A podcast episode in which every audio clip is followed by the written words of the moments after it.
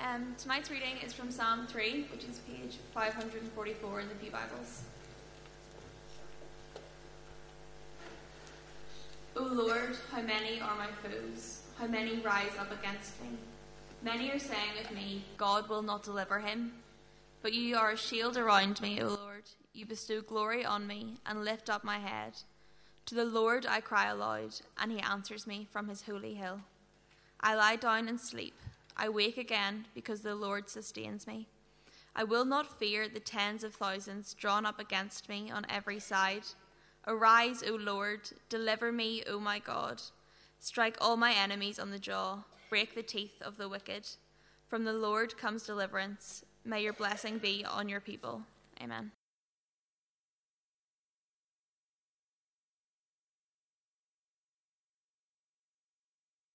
Let's pray together.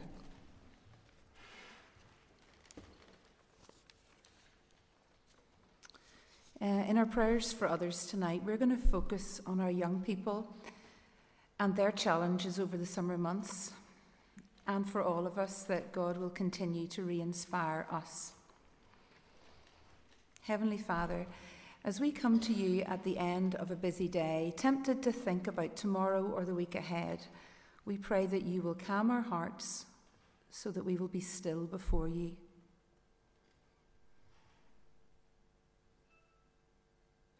Lord, we present our prayers, aware that you know our requests before we ask them and have plans and purposes for us and those we love in this holiday season and beyond. We ask your blessing on the thousands of young people right now worshipping and serving you in the Summer Madness campus at Glenarm. As they celebrate communion together tonight, may they know the anointing of your Holy Spirit on their lives as their summer witness begins. We pray for much more than a few good days together. Provoke them to look for and answer your challenge on their lives. And Lord, as these young people and our Bloomfield young people begin to plan and prepare for summer outreaches and camps, we ask that you would be in the centre of every team in its games, worship, Bible study, and group times. Bless these teams with strong leadership which focuses on you, with Jesus based conversations and relationships which are full of integrity, grace, and patience. And Lord, we also think of the teams which will serve in the walkway this summer and ask for your Holy Spirit to be at work here too, in the ways we serve and bless the walkway staff, parents, and children. We pray you'd keep our young people safe wherever they are and encourage them in their faith as they serve you. And Father, as we enter this holiday season, allow us to experience a recreation of our physical, emotional, and spiritual lives as we spend precious time in families and with friends. May our conversations be encouraging and inspiring. May we gladden each other's hearts and yours. And finally, Lord, we pray that as part of your family here in Bloomfield, our attitudes and actions will clearly reflect your heart of love for those around us. May we be peacemakers and encouragers, bringing the light of your risen Son Jesus into dark places. Challenge, provoke, and use us, we pray. In Jesus' name, amen.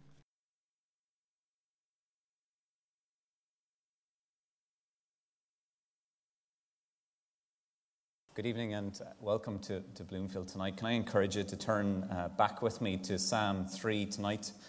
Uh, you'll find it on page 543 uh, of the, the Pew Bibles. And as you're looking up that passage in Psalm 3, let me just pray for us tonight.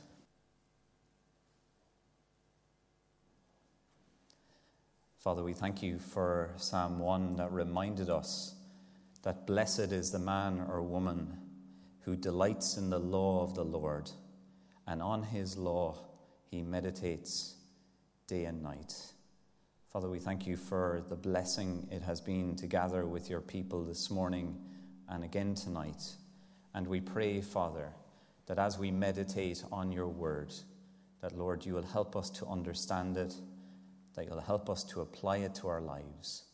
But more importantly, Father, it will give us a bigger grasp of who you are and all that you do for your people, we pray. For we ask it in Jesus' name. Amen. Amen. So please keep that psalm open in front of you tonight.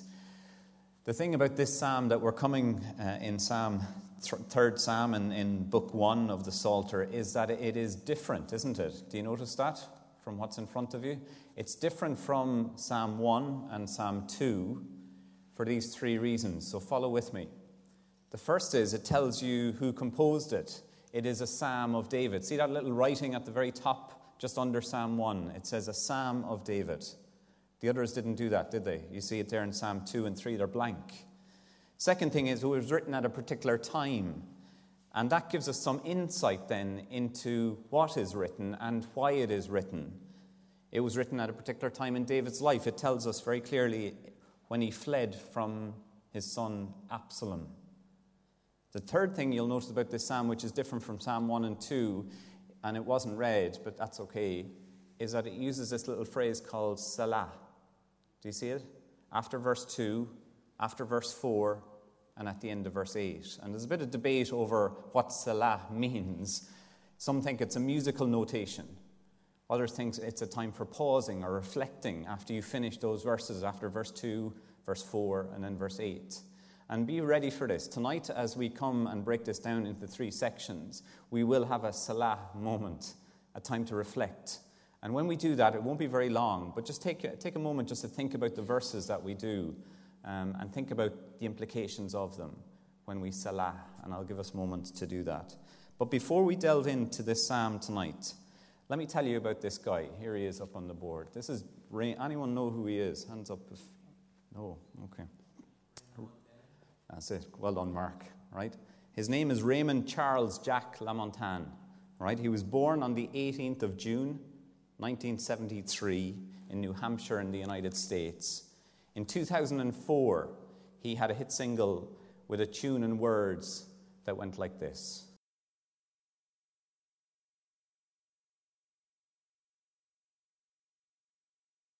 Raymond Charles, brilliant song, brilliant singer. But you pick up on his lyrics, particularly the start of it, where he says this, and it's up on the board, I think Trouble, trouble, trouble. It's been dogging my soul. Worry, worry, worry. It just won't leave my mind alone. And if you have lived on this planet for any length of time, you will know that trouble comes into our lives, that worry can consume us. And a song like Lamontagne's really does resonate and connect with people because all of us are looking for ways in order to cope, cope with trouble or worrying times, be they at home, at work, and in the future. Montaigne said he's been saved by a woman. I'm sure many lads here have been saved by a woman at some stage. But where do we go really with trouble and worries? Where do you take it to? Because here tonight, as we come, the question is this Does God's word have anything to say to the likes of Raymond Lamontagne, who's troubled and worried? Does God's word have anything to say to those of us who, even tonight, may be in this room and you are troubled, worried? Does God's word have anything to say? Because Psalm 3 has much to say to us tonight. Because in this psalm, we have in verse 1 and 2, do you see it, what I've called the crisis, where David writes, O Lord, how many are my foes? How many rise up against me? Many are saying of me, God will not deliver me. David is facing enemies. He is under pressure, surrounded by danger. People are mouthing off to him. What has happened here? Why is he in this crisis, this situation? Well, if you get time over the next week, go back into 2 Samuel and chapters 15 to 17, where you'll find the context for this psalm. And let me just give a quick summary of, of that, those two chapters. David is in a messed up family. They're very, if you want to put a modern term on it, they're very dysfunctional, the way they operate. And into this family, King David's son, Absalom, has created an uprising or coup on, on his father David. Absalom has won over the hearts of the people, particularly in the royal palace. And as a result, David has to flee his own palace at Jerusalem because of the threat of his life, on his life by his own flesh and blood. 2 Samuel portrays David fleeing through the countryside. His head is covered, he's barefooted, and he is weeping. This is the king of Israel. The people who meet him along the way are upset to see their king in such a state. So imagine what it must have been like for David the personal hurt, the grief of your own flesh and blood, your own son turning on you, betraying you, the disloyalty of those in the royal palace. Perhaps he's asking, Where did this all go wrong? Where is God in this? Where's the Lord doing? Am I going to survive this? And to make matters worse for David, we learn in 2 Samuel of a confrontation that he has with this man called Shimei, the son of Gera. And Gera meets him, and guess what he does? He pelts stones at him, and he says this to him The Lord has repaid you for all the blood you have shed in the household of Saul, in whose place you have reigned. The Lord has handed the kingdom to your son Absalom. You have come to ruin because you are a man of blood. And if you were David hearing this, in the midst of your son uprooting you and kicking you out, as it were, you could understand how he might start to think like this, couldn't you? Is God repaying me for things that I've done wrong? Is trouble happening because I've done something wrong in the past? And, folks, there's probably people here today who have often thought like that when trouble or worries come in. What have I done? Has something to deserve this? Am I being punished for my sins or my wrongdoing of the past? This is the crisis that David faces himself. He's betrayed, temporarily dethroned, fleeing from his son, facing accusations, and surely worried about his life and its future. It is trouble, trouble, trouble. And you need to absorb David's situation for a moment. It's sheer heartache, it's uncertain, it's painful. And maybe tonight you understand that. Maybe you're here tonight and you perfectly understand the trouble, trouble, trouble, the worry, worry, worry, overwhelmed, pressurized, isolated, doubting, despairing because of relationships, circumstances, or life, or life situations. Maybe you're saying to this is where I'm at too. But where do you go with these feelings and circumstances? You may be thinking, can, can, can God really rescue me? Or do I deserve this? Am I beyond the pale, as it were, beyond rescue, just like verse 2 is saying? Let me ask you tonight what troubles are you facing? How are you thinking about God? What are you believing about Him at this moment in time? Selah. Let's take a moment just to reflect on those two verses.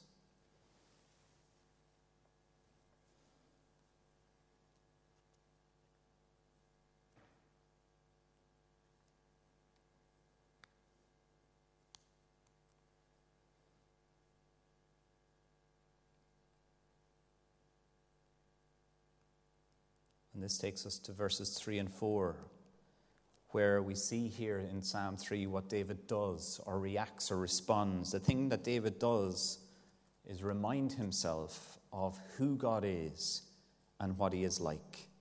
And that can often be the hardest thing to do, can't it, in the midst of troubles and crisis? Reminding ourselves who is God and what he is like. And David, here in verses 3 and 4, holds on to four things about God or that God can do in the turmoil of his life. Do you see how he begins? But you, O Lord, are my shield. Verse 3. A shield was often used for protection, wasn't it? It surrounded the individual at war sometimes if you got those circular ones. But generally, it was to protect, and it keeps you safe. It protects you. And God here is, David is using the imagery of God being his shield, his protector. Do you remember that very famous psalm that's often read in Psalm 139, where it says this in verse 5 You hem me in behind and before. He is that shield, that protector.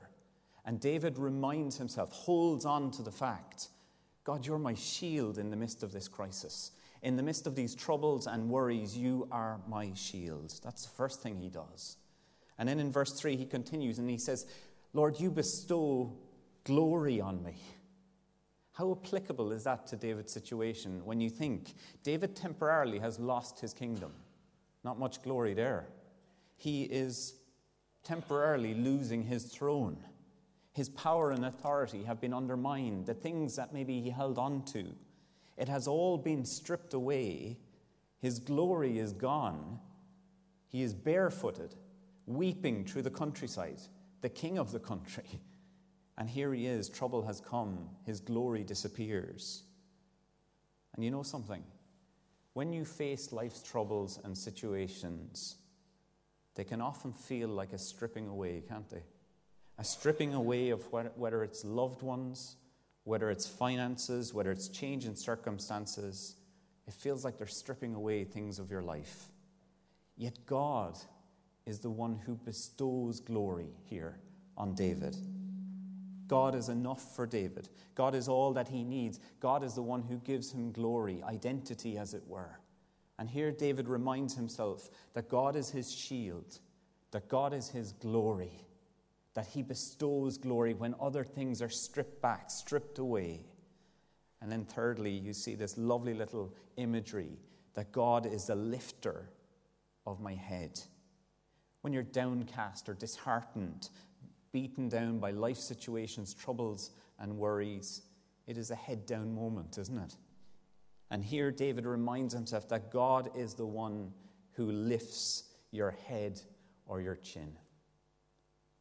Folks, if, you've, if you're in a troubled spot, that is a beautiful imagery, isn't it?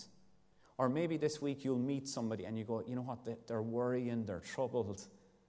What about this reminder that God is the lifter of one's head? It is a picture, isn't it, of the parent child relationship, of when a father or mother sees their young child crying, and what do they do? They come and they lift their chin up.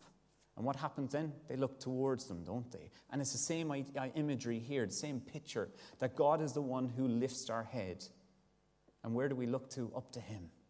He's the one that sustains, keeps us. It is that beautiful imagery of the lifter of one's head. And then in verse 4, we see fourthly that God answers our prayers. When trouble comes, it can be difficult to pray, can't it? We're consumed in our minds and our thoughts with other things, and so often we run away from prayer and to other things of trying to work it out. And David says here in verse 3, uh, or chapter in verse 4, he says, To the Lord I cried aloud. Sometimes that's the only thing you can do, isn't it? In the midst of troubles and worries. Crying out to the Lord. I cried out to him for this situation for this relationship, for this circumstance. And that's what David does. And he says then, and he answers me from his holy hill. Selah. God answers David. Folks, when we pray, God may not always answer in our timing or in the way that we expected or want, but God is a God who answers prayer from his people. And that's what David reminds himself of here. James Montgomery Boice wisely said about the prayer answering God, he said this Though not always at once, and not always as we wish, but God is an answerer of prayers. David brings his feelings and troubles to God, and God is not found wanting. David holds on to the reality that prayer, that God is a prayer answering God. What are your troubles tonight? What are your worries? What have you crying out to the Lord about? David reminds us this, this evening he answers prayer. Keep praying to him.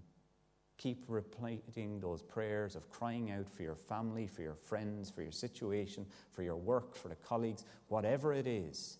Keep, keep asking of God because David reminds us here he answers prayer. It may not be at once, it may not be in the way that you think it is, but He answers prayer. And the question is when we come to these four facets of who God is and what He can do, the question is is this the God you know? Is this the God who protects, shields you, who is your glory, who is the lifter of your head, who answers prayer. Whether it's the God you know, if you're a Christian tonight, this is the God we have. This is the God that exists for his people, loves his people, who shields them, gives them glory, lifts their head, and answers prayer. The question I have with this, and for my own life as well, is why is it that we're so reluctant to bring God our circumstances, our pressures to Him, our troubles and worries? Are we so self reliant, so self sufficient? I'll sort this out. I'll get through this. Where we say in our hearts and lives, I'll rebuild or sustain my own glory. I'm the one who builds it up. Am I dependent on myself? And ultimately, we try to be God. Is that why?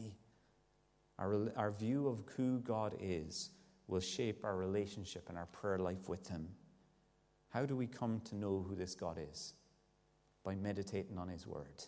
David reminded himself, held on to who God was in these verses, verses 3 to 4. And this is the very same way that we, we need to shape our thinking, our hearts, our lives with God's word so that we have a correct understanding of who He is, that He is the one who shields, the one who gives glory, the one who will lift your head, the one who answers your prayer. Selah. Let's take a moment just to reflect on those verses before we look at the final few verses in verses 5 to 8.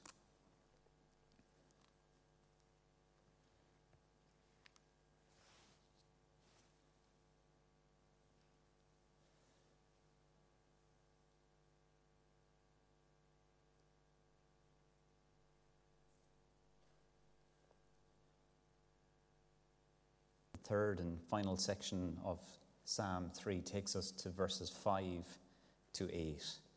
And here, David outlines some results or outcomes from understanding who God is and what he can do. And the first one you see is in verse 5. He says this I lie down and sleep, and I wake again. Have you ever been troubled, worried, is that normal? I, I did an exam a couple of years ago, and it was only GCSEs, or, um, and, I, and I had a panic attack that I'd forgotten something in the middle of the exam. I couldn't even sleep after it. And for the vast majority of us, to lie down and sleep and wake again, it's not normal. And the reason that David does this is because he says there is peace, isn't there? There's a peace here that seems to transcend David's life. And he says here at the end of verse 4, he says, Because the Lord sustains me. I don't know about you, but if I had little Stephen, my son, pursuing me, running through the countryside, no army anymore, no protection, he's bad enough in a sword fight, all right? But if I had him after me, I don't think I'd, wait, I'd sleep and lie down and have a comfortable night. And yet, David, this is what he says I wake, I lie down and sleep, and I wake again because the Lord sustains me. If you have been troubled and worried in life, even today or in the future down, down the road, generally it's the opposite effect, isn't it? Where your mind and your thoughts are racing through how am I going to figure out this? How am I going to work out this problem or trouble that I have? where sleep is interrupted, where peace is a utopia, really. And why does David have it? Why does David have this peace where he can lie down, sleep, and wake again? Because he realizes that God is his sustainer. It is a wonderful thing to be dwelling on the fact that God sustains our lives. David must have believed if I die, I'll be with the Lord. If he sustains me, I'll continue to serve him. And so he lies down and sleeps and wakes again, believing that God will keep him. Folks, when our health, when our family, when our work, every situation in life is sustained by God. I had uh, at the start of April uh, a touch of sciatica. I, I don't think I'll do well with sickness in, in, when I get older. But you know what? One thing it taught me? It said this to me I take for granted my health, and I take for granted the fact that God sustains me on a daily basis and gives me plenty of energy, plenty of health on a normal basis. And when the sciatica hit me, I was going, the Lord sustains me. He still sustains me through it, but I had a, a greater understanding that He keeps most of us on a daily basis, and we take it for granted. And here, David, in the midst of troubles and worries, it becomes more sharp into focus that God sustains our lives, whether it's our health, our family, our work lives. And true peace is only found in resting in the security of who God is as our sustainer. But then in verse 6, we see that there is, David says, I will not fear the tens of thousands drawn up on every side. The uncertainty brings fear, doesn't it? What will happen? What's going to occur? And David puts here the fear is taken, the over anxiety, the over worry is removed because if God is my sustainer, what have I to worry about? If He keeps me, what is there to fear? And then, lastly, in verse 7, David calls on God to arise, O Lord. Deliver me by dealing with his enemies. David asks God to strike his enemies on the jaw, to break their teeth. Pretty gruesome. I was going to get a picture of, of a pair of broken teeth, and then I go, ah, it's a bit ugly, isn't it? Breaking teeth. But it's a bit gross as well. And this is the language. He calls on God, Arise, O Lord. Why does he mention this part of the body, the jaw and the teeth? Why is it so graphic and brutal in dealing with David's enemies? Could it be that back in chapter two, in verse 2, David's enemies claimed there was no salvation for him in God? David, you're beyond the pale. God won't rescue a lad like you. God will not rescue. And the question is this who decides that? Can God be controlled like that? Ultimately, David's enemies are telling, telling God what to do, telling things about him that are probably untrue. God can rescue anybody. David's enemies are telling lies about God. And about this, David calls on God to silence them by breaking their jaw, their teeth, their very mouths, which utter these lies in the first place. So David calls on the Lord to deal with these lies, to deal with these enemies. And then, lastly, in verse 8, they are to be silenced because from the Lord comes deliverance. Nobody controls who God is or how he acts to bring salvation. God's plans of deliverance are never controlled by others. And we see that wonderfully worked out, don't we, in the life and mission and salvation obtained by Jesus. Herod couldn't kill the baby Jesus. The Pharisees thwarted all their plans in order to kill him, thinking we'll get rid of him. Instead, he was killed because of the purposes and will of God. The Roman soldiers, even though they killed Jesus, he rose again three days later. Not even death and sin could defeat God's purposes in bringing about salvation. Why? Because with the Lord, salvation comes deliverance comes from him because it was earned by Christ's death and resurrection and ascension. Nobody has a copyright on God's salvation. Nobody dictates to God who will benefit or not from his deliverance. And David reminds himself from the Lord comes deliverance. What a wonderful understanding. Nobody is beyond the pale, nobody is beyond rescue of God. Even the troubles of our lives, the worries of our life will make us think, I can't be rescued from this. But the Lord says here, from the Lord comes deliverance. May your blessing be on your people. Selah. Let's take a moment to reflect before we conclude in this passage.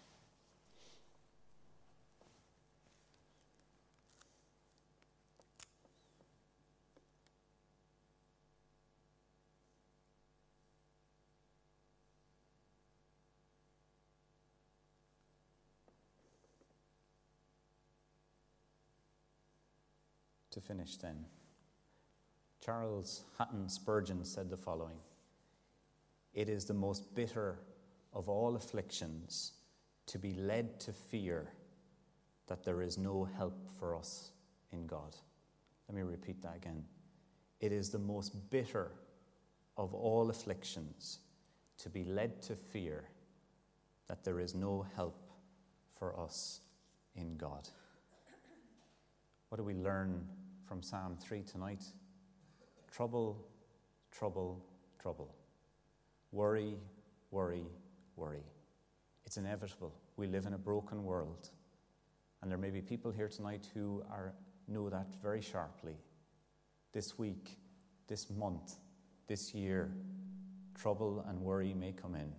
You will meet people tomorrow who are struggling. What difference does Psalm 3 make? Psalm 3 encourages us that this lie doesn't have to be true.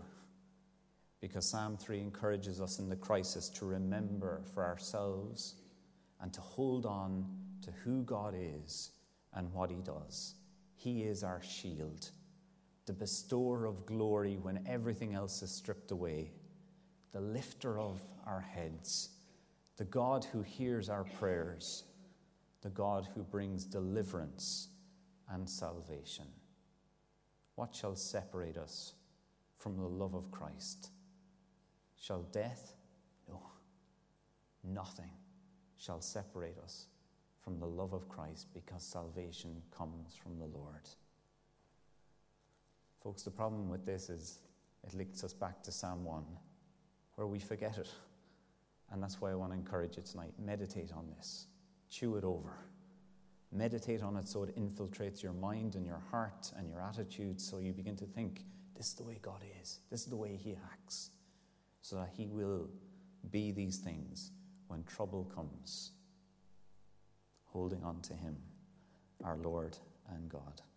Let me pray for us as we continue.